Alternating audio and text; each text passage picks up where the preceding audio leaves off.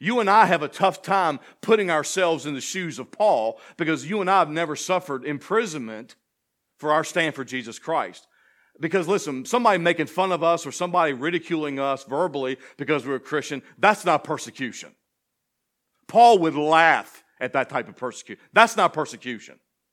You and I don't know anything about the type of persecution Paul had. So it's difficult for us to live in that, live in the, that way. But Paul's point is, and you understand the persecution that Paul had. Paul's point is, listen, one of the benefits of not being married is that you don't have a family back home to worry about because you're going in and out of these towns preaching the gospel, being persecuted for the gospel, and you don't have to worry about a family living at home.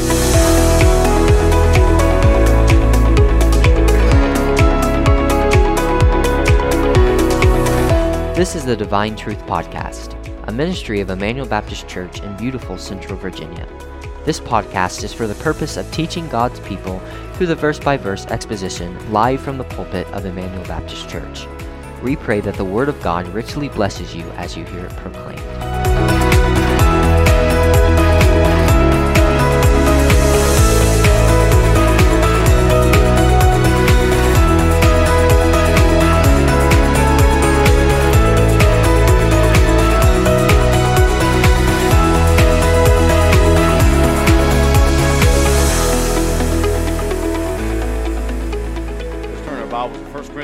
7 tonight. 1 Corinthians chapter 7. I want to speak to you tonight a little bit on the subject reasons for remaining single. Well, you said, Pastor, you're too late. I'm already married. Well, you may be already married, but there's somebody in your life you're trying to force to get married. So pay attention to what, uh, to what the Bible says about reasons for singleness because Paul does give the church reasons to be single. There are reasons to, if you've got the gift of singleness, which not everybody has, but if you've got the gift of singleness, there are reasons, biblical reasons, to remain single. 1 Corinthians chapter 7. A man by the name of Jean Picurion, uh, he was from France. I'm probably butchering his last name, but just deal with me.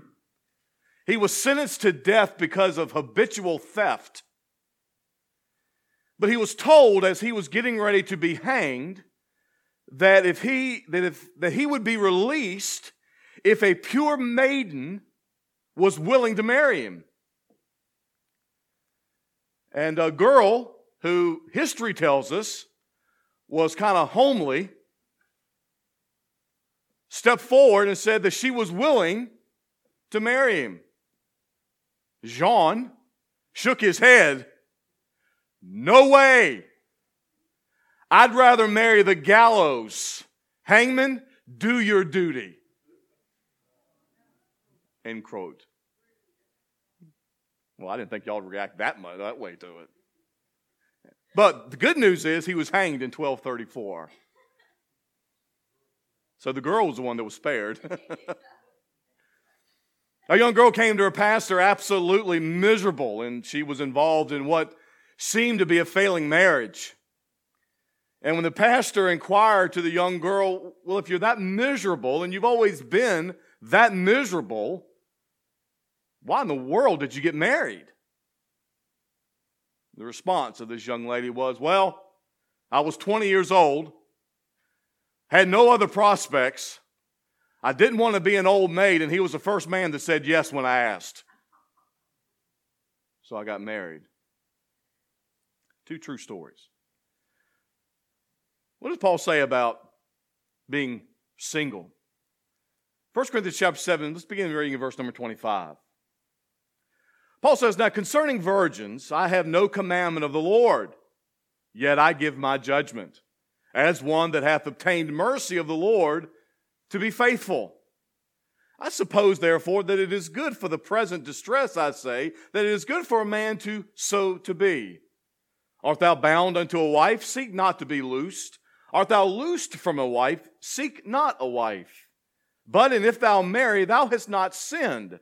And if a virgin marry, she hath not sinned. Nevertheless, such shall have a such shall have trouble in the flesh, but I spare you. This I say, brethren, the time is short, and it remaineth that both they that have wives be as though they had none, And they that weep as though they wept not, and they that rejoice as though they rejoice not, and they that buy as though they possess not. And they that use this world as not abusing it, the fashion of the world passeth away. Let's pray. Father, we thank you, Lord, for your truth. Help us to understand it tonight, we pray in Christ's name. Amen. Two very different attitudes about marriage. Neither one of them necessarily biblical, but certainly different. And they, they illustrate that those that want nothing to do with marriage and those that are so desperate to be married they'll, that they'll actually say yes to the very first guy or gal that asks. In the late 1800s, there was a group of single people who got together as part of the Ladies' Home Journal, and they all wrote poems expressing their distress about singleness. Here is one of those poems from one of the guys. Quote, All of the girls that ever I knew, I never saw one I thought would do.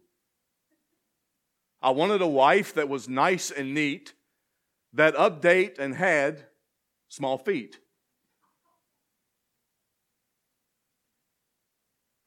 If y'all have an issue with these poems, this is not me. I got these from MacArthur. So you can take it up with him.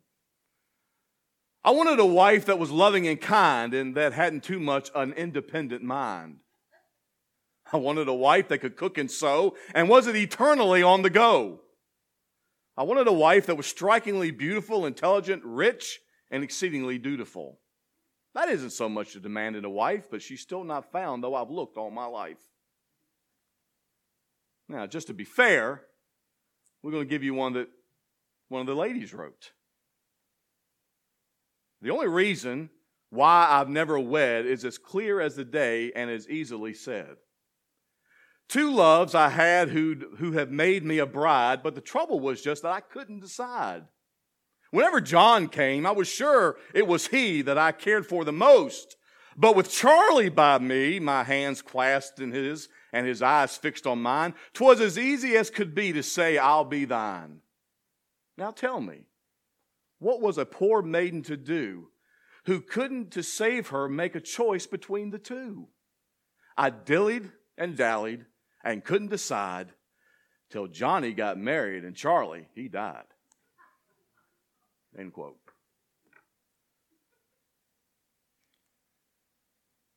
Some people have the gift of singleness and some people don't. But what does the Bible say about being single? And how are we to understand singleness? One way that we are to understand singleness is that singleness is a unique gift that was designed by God. In 1 Corinthians chapter 7 verses 25 to 40, Paul gives us specific reasons or blessings really of being single. And Paul lays out some very specific reasons why singleness is a gift from God. So, what are the benefits of being single? I want to give you, I think, three tonight, maybe, if I get that far. Three benefits of being single. Number one, the first blessing or the first benefit of being single is the pressure of the system. The pressure of the system. Now, the ones that Paul had in mind here, look at verse 27. He is speaking to verse 20, 25 rather, he is speaking now concerning virgins. And that's not a, that's not an incredibly hard word to define. It's parterion in the Greek, and, it's, and it just means virgin. But Paul adds the feminine case article to that word, and so we understand that Paul is specifically referring to female virgins, is who he's specifically addressing. Look at verse 25 again. He says, I have no commandment of the Lord, yet I give my judgment. Now, as we've said before, Paul has used this terminology that this is not from the Lord, this is from me. I'm giving this, not the Lord. He is not, and remember, he is not saying, folks, that his words are not authoritative. He is not saying that his words are not inspired. He is simply saying that concerning the matters of virgins, there were no direct words directly spoken by the Lord on which to draw these principles. Even though Christ spoke about marriage in Matthew 19, for one, he did not speak specifically about virgins. And so Paul says, because of that, I give my judgment. He, Paul says, this is my way of thinking. Paul says, I don't have any principle from the Lord on which to draw during his ministry, so I'm going to give you my way of thinking. But also keep in mind, church, that because we believe that all the Bible is inspired of God, this was not only Paul's thinking, this was the Holy Spirit's thinking as well. But what this word, what this word does for us, it, it, it again tells us that even though the Word of God is completely the breath of God, it is an inspired Word of God with, that is not independent of the character and personality of the writer of the book. The writers of the New Testament, the writers of the Bible were not dependent robots that just, that just robotically wrote down what the Holy Spirit gave them. The Holy Spirit gave them the words of Scripture, but gave them the words of Scripture in such a way that their own personalities were involved in what was written. That's why Paul can say that this was my judgment, even though they were still inspired of the Holy Ghost. It is just as authoritative. It is just as inspired. All Paul is saying is Christ did not speak on this issue during his time on the earth. Verse 25 again. He says, I'm giving you these things as one that hath obtained mercy of the Lord to be faithful. Paul saying, I've received mercy. And because I've received mercy of the Lord, my, the words I'm giving you are faithful. Pistos means to be trustworthy. Trustworthy. Paul says, Because I have received mercy of the Lord, and what is Paul depending on as proof that he's telling you the truth? My words are because I've received mercy of the Lord. Because I've received mercy of the Lord, I'm telling you the truth. Now, I want you to notice the first part and the last part of verse 26, where Paul says, verse 26, I suppose, therefore, that it is good. What is good? Look at the last part of verse 26. That it is good for a man so to be. What is good, Paul? It's good for a man to be single. It's good for a man to be single. It's good for a female virgin girl, maiden, to be single. Okay? But look what he says. Remember, Paul's established the fact that singleness is nothing wrong with that, right? Remember? Paul says there's nothing wrong with being single. 1 Corinthians chapter 7, verse 1, Paul says, Now concerning the things whereof ye wrote unto me, it is not good for a man to touch a woman. And we said to you that the word touch there is a reference to sexual activity. So basically, Paul says it's a good thing to be single. Nothing wrong with that. And now, now Paul wants to give us some reasons, some benefits, not just to say that it's a good thing, but to give us some benefits of being single. And he starts by talking about the pressure of the system. Look at the middle part of verse 26, what Paul says. For the present, what? Distress. The present trouble, present calamity, present pressure. And I believe, folks, that that has really a kind of a twofold reference. I believe that one of the references has to do with a violent conflict that exists the moment someone becomes a child of God that um, immediately they start having a conflict with the old world system, don't they? Whether you're married or single, the moment you become a child of God, you immediately begin to have a conflict with the world. But Paul mentions the present distress, and I think Paul is probably indicating a more specific type of conflict in mind. Countless Christians had been arrested, beaten, imprisoned, and even killed for the gospel, hadn't they? In fact, Jesus told the disciples in John chapter 16 that they will put you out of the synagogue and they will and they will kill you, and those that kill you will think they're doing God's work.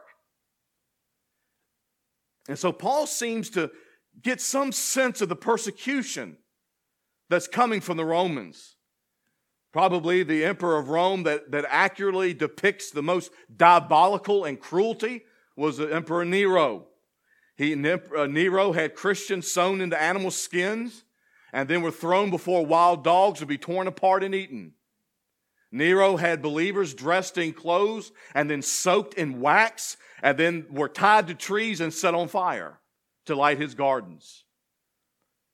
In fact, Corinth, according to the Fox's Book of Martyrs, Corinth, one of the first uh, martyrs of Nero, was a man by the name Erastus. He was the treasurer, according to Romans 16 23, he was the treasurer of the city of Rome, of the city of Corinth. And he was one of Nero's first martyrs. And so what that tells us is that the Roman, ex, the Roman um, persecution was extending all the way to Corinth. And Paul's point is this persecution is difficult enough if you're single, isn't it? But the pain and the problems are multiplied for one who's married. Paul's point is, is that I would, he would go into town after town and he would preach salvation through Christ alone. He would get beaten and then be thrown into prison. He would get released. He would go into another town, and he would stay in that town, and he would preach again. He would get beaten, and he would get thrown back into prison. And on and on and on it, it went. And if that wasn't bad enough for Paul, what if Paul had been married? Which we believe he was earlier in his life because he was a Pharisee, but when he probably by the time he got saved, he was not. But what if Paul had been married while he was doing his missionary journeys? What if Paul had been married while he was being beaten and thrown in and out of prison? If he had been married, the suffering would have been magnified by worrying of a, for a family sitting at home knowing they were worrying about him. They would have suffered every time he would have been beaten. And they would have lived in constant fear. And Paul's mind would be thinking, who will take care of them in my absence? Who will teach my children? Who will comfort my wife? and his sufferings and his, and his practical problems would have, as bad as they were, would have been worse had he had a wife. And so Paul says, what's one benefit of not being married? The pressure of the system. Now, you and I don't understand that, do we? You and I have a tough time putting ourselves in the shoes of Paul because you and I have never suffered imprisonment for our stand for Jesus Christ. Because listen, somebody making fun of us or somebody ridiculing us verbally because we're a Christian, that's not persecution. Paul would laugh at that type of persecution. That's not persecution. You and I don't know anything about the type of persecution Paul had. So it's difficult for us to live in that, live in the, that way. But Paul's point is, and you understand the persecution that Paul had. Paul's point is, listen, one of the benefits of not being married is that you don't have a family back home to worry about because you're going in and out of these towns preaching the gospel, being persecuted for the gospel, and you don't have to worry about a family living at home. Married believers who go through social turmoil and persecution cannot escape carrying the heavier load of a family living at home than those who are single, right? And Paul says one of the benefits of being single is that it's because of the pressure of the system. Look at verse 27 where Paul says, Art thou bound unto a wife?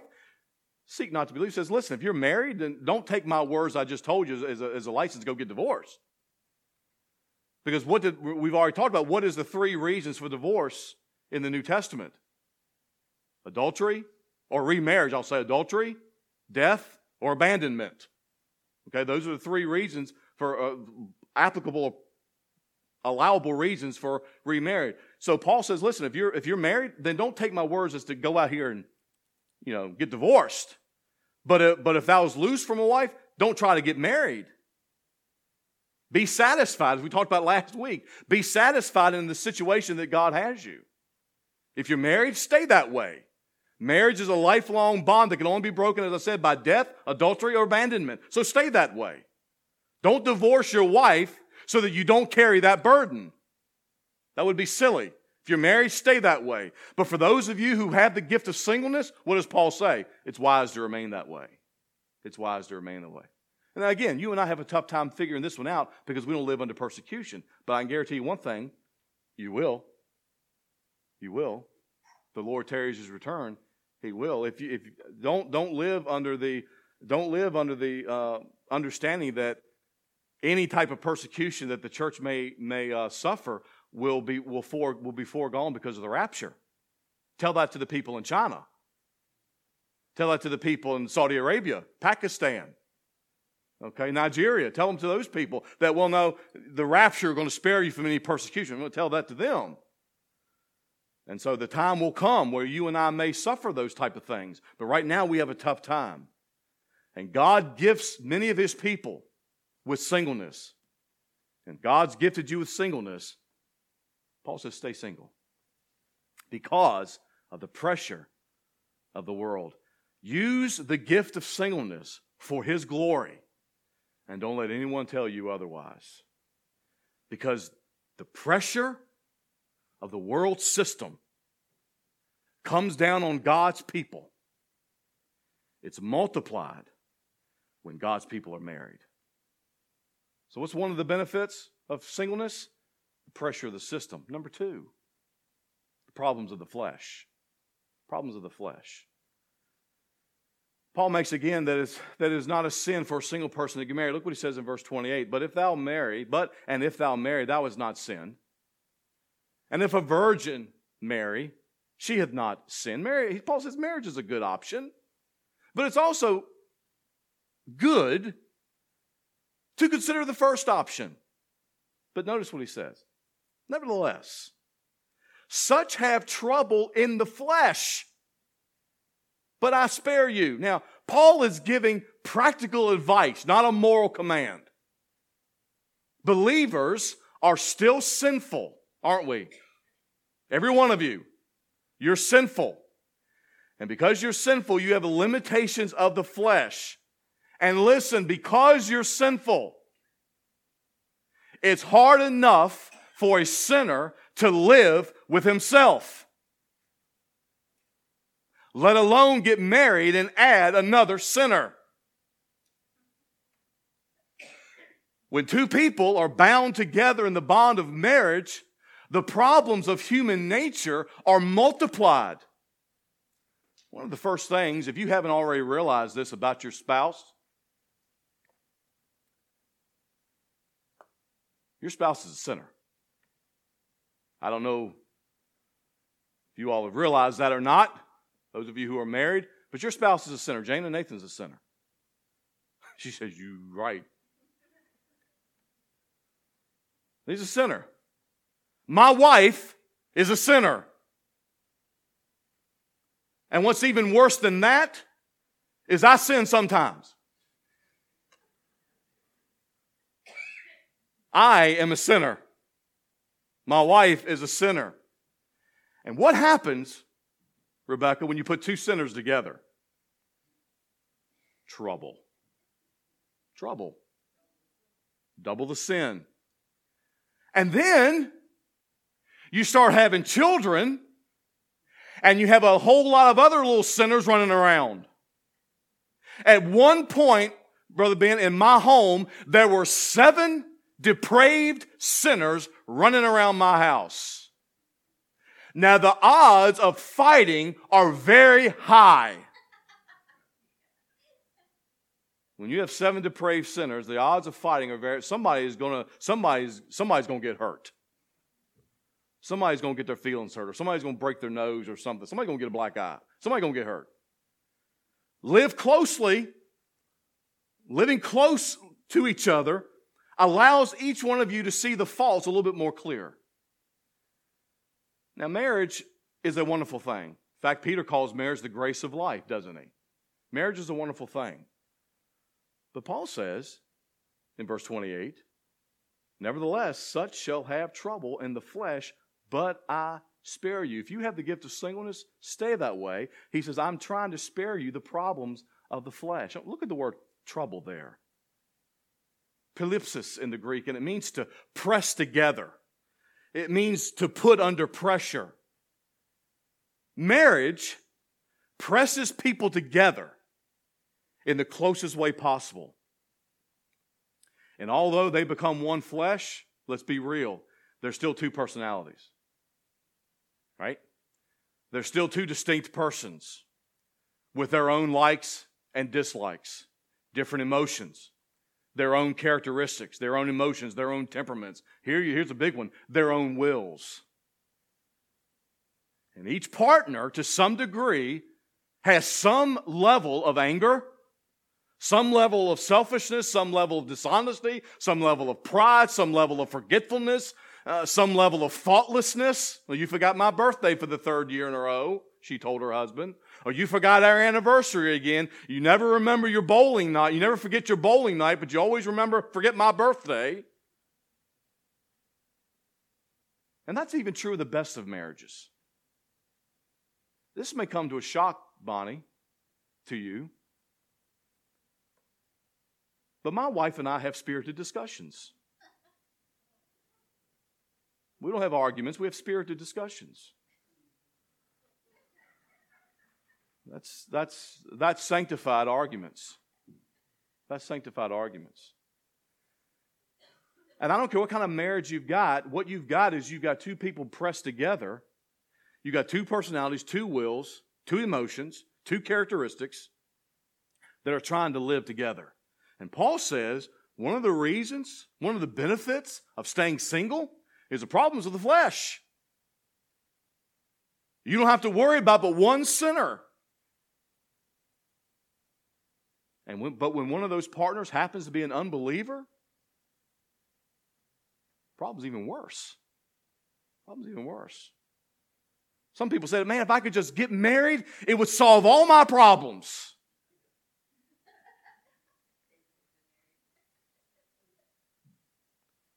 No, if you get married, all it will do is magnify your problems because you've taken your problems and you've made it somebody else's.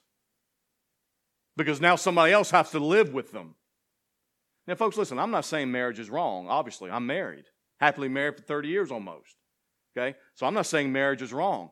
But all I'm saying is, is that if God has given you the gift of singleness, don't look at yourself as a lesser of a human the way they were in the church of Corinth, because Paul says there are reasons, there are good reasons, there are Holy Spirit given reasons for remaining single.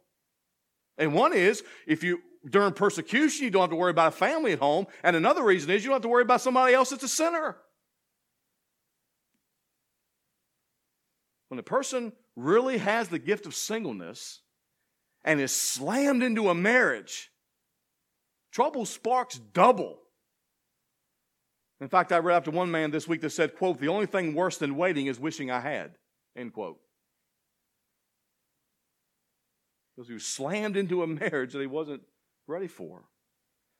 Misery comes basically in a marriage at a much higher level than being single, doesn't it? Because you are slammed together against another person who is a, who is a fleshly sinner just like you. And everything that's wrong about you is just gets thrown back up in your face. And you and you're and as a husband and a wife, you're you tell me that this ain't true, this isn't true about you as a husband and wife, you're constantly having to adjust, right? You're constantly having, listen, do you ever reach a point in your life where you have to stop adjusting yourself? Well, I've been married for almost 30 years and I ain't stopped adjusting yet. How many, how, Bonnie, how long y'all been married?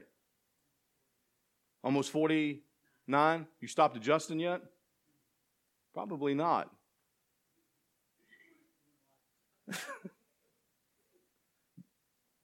The fact, the, the fact is, folks, you smart man to keep out of this conversation.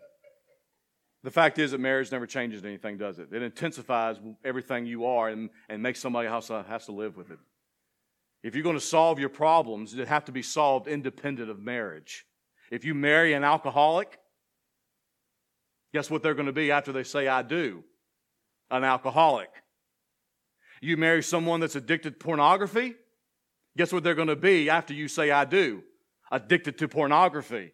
Because any changes have to be made outside of marriage. Marriage doesn't change that. And if you have a tremendous sexual passion and it, that it's to the place of sinfulness, and you think, if I could only get married, you know what will happen when you get married? Nothing. You will still have those same evil lusts and desires even when there is sexual fulfillment in marriage because the problem hasn't been dealt with outside of marriage. And then all you've done is bring an innocent party in to your sin and made it worse.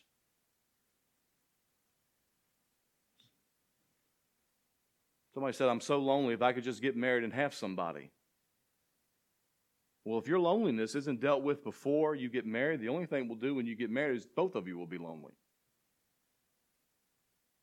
Marriage carries its problems. And there's reason for singleness. And Paul says if you have the gift of singleness, stay that way. Because when you bring a wife or a husband into the marriage, into a marriage union, you've doubled the trouble. And then when we brought five sinners into the into the marriage, Listen. You think that baby is so cute. Don't you? You think that baby is so cute. I, I watch y'all while I preach.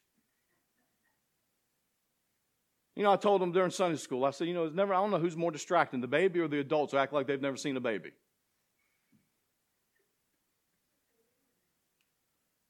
Well, you're not supposed to wave back. Is he in church? You think that baby's so cuddly and cute. That thing is a viper in a diaper.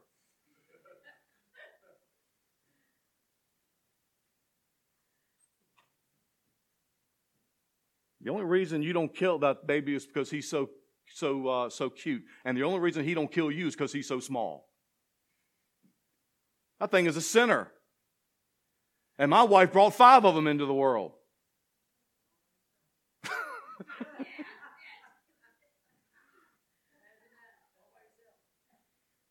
Listen, church, there are reasons for singleness. One is the pressure of the system. The pressure of the system. Two the problems of the flesh. So if you've got the gift of singleness, don't try to get married. Stay that way. Because God has uniquely gifted you with the gift of singleness for a reason.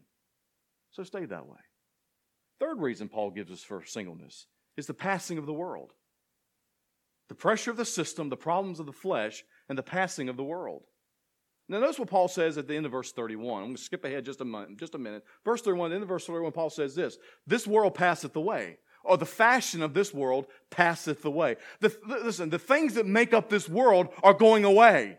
Now, notice what Paul says in verse 29. But this I say, brethren, the time is short, it remaineth.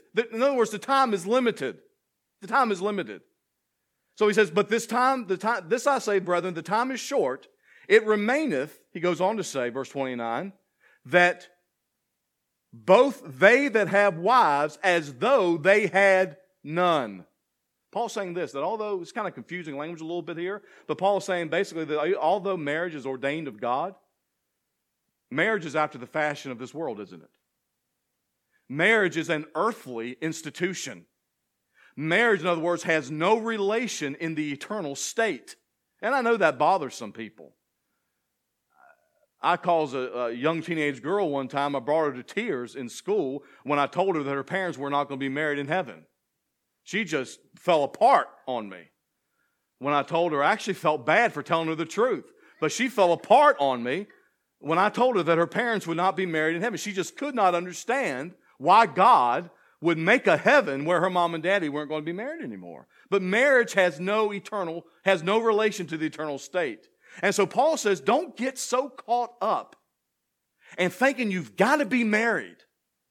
Because it's, it's, marriage is a scheme of the world. Because marriage is one of those things, church, that's going to pass away. But it's not only marriage, it also holds true of emotions. What's you say in verse 30? He says, And they that weep as though they wept not, and they that rejoiced as though they rejoiced not. Have you ever known somebody, and I'm not making light of their pain, but it's just a, but it's, but it's, but it's something that I've seen over my years. Have you ever seen somebody that, that got so emotional and so distraught at the death of a, lo- of a loved one that they were absolutely, from that moment on, useless to God? They just could not get past that to be of any use to God anymore. And Paul says, listen, I'm not making light of your emotions, but just like marriage is a fashion of the world that's going to pass away, your emotions, whether they're sad or whether they're glad, those emotions are after the fashion of the world and they're going to go away too. So don't get caught up in them. Yes, God gave us emotions. But don't get so caught up in those emotions as to become useless to God because those things are going to pass away. One of the reasons why this young girl broke a, tore, just broke down on me when I told her that her mother and father are not going to be married in heaven is because she could not fathom the thought process of heaven. She could not fathom, and that's understandable. I can't either. She could not fathom the, the, the, the realities of heaven. Because the emotions that we have here today, church, Paul says, what does he say? They're going to pass away. Those emotions, whether it be weeping or whether it be rejoicing, those emotions are going to pass away. They will not be, the emotions that we have right now will not be part of the eternal state, just like marriage. And so Paul says, don't let your emotions overtake you. Just like don't get so wrapped up in marriage because it has no part of the eternal state, don't let your emotions get the best of you. Don't let your emotions dictate your life. And then he says in verse 30 again, and they that buy as though as though they possess not. You know, the accumulation of things, the accumulation of money and things it can buy has become a preoccupation with people, even believers. Far too many Christians are focused on their careers, their bank accounts, houses, the new cars.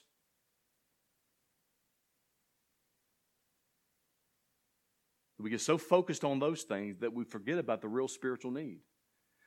What does John say? Remember what John says, 1 John chapter 2, verse 15. He says, Do not love the world, right? Nor the things that are in the world. If any man love the world, the love of the Father is not in him.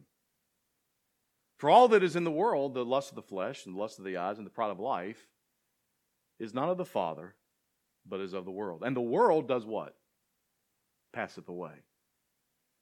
And the lusts thereof. What's the lust thereof? Lust of the flesh, lust of the eyes, pride of life. Verse 16. All those lusts are going to pass away. But he that does what? The will of, the, the will of God abideth forever. So, what should be our focus in life? The Lord. Not marriage, not our emotions, not our bank accounts, the Lord. Because all those other things, marriage, our emotions, our bank accounts, they're all going to pass away. And when we are more concerned, church, about those previous things, we are attaching ourselves to something that's going to pass away. Notice what Paul says in verse 31. And they that use this world as not abusing it. What's Paul mean by when he says use this world? More leisure, more vacation time, early retirement, more comfortable homes. That's our, that becomes our focus. And such things, folks, while not sinful in and of themselves, can occupy our minds to the, to the neglect of our spirituality. There's nothing wrong with human relations. There's nothing wrong with human emotions. There's nothing wrong with possessions. There's nothing wrong with human pleasures. But those things should not be the focus of our life, church, over those the things that are spiritual. Because why? Verse 31 For the fashion of this world passeth away. They're, they're going away, they're passing away. The marriage is passing away. The emotions are passing away. The possessions are passing away. The human leisure, leisure, leisure is passing away. Focus on the Lord. If you have the gift of singleness tonight, use it for God's glory. Praise God for it. And stay single. Why? Because of the pressure of the system, because of the problems of the flesh, because of the passing of the world. You could probably ask my wife, in all seriousness, you could probably ask my wife, and I know my wife loves me, but you could probably ask my wife, and if she was honest, she would tell you, which she's honest, so she would tell you. But you could ask my wife, Julie, would your life been simpler without Michael? Guess what her answer would probably have been? Would probably be yes. Why would it have been simpler? Because it had just been her. Now, that's not to say that her life with me hasn't been good, because her life with me has been good. But it would have been simpler because it had been just her. She wouldn't have had to worry about six other sinners. She just had to worry about herself.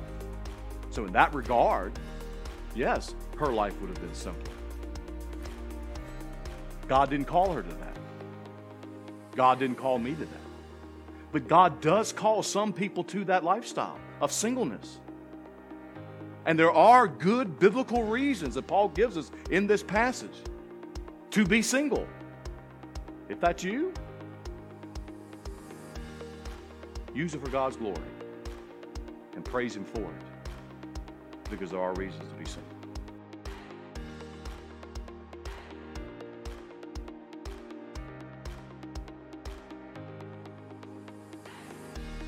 Thank you for listening to Divine Truth Podcast.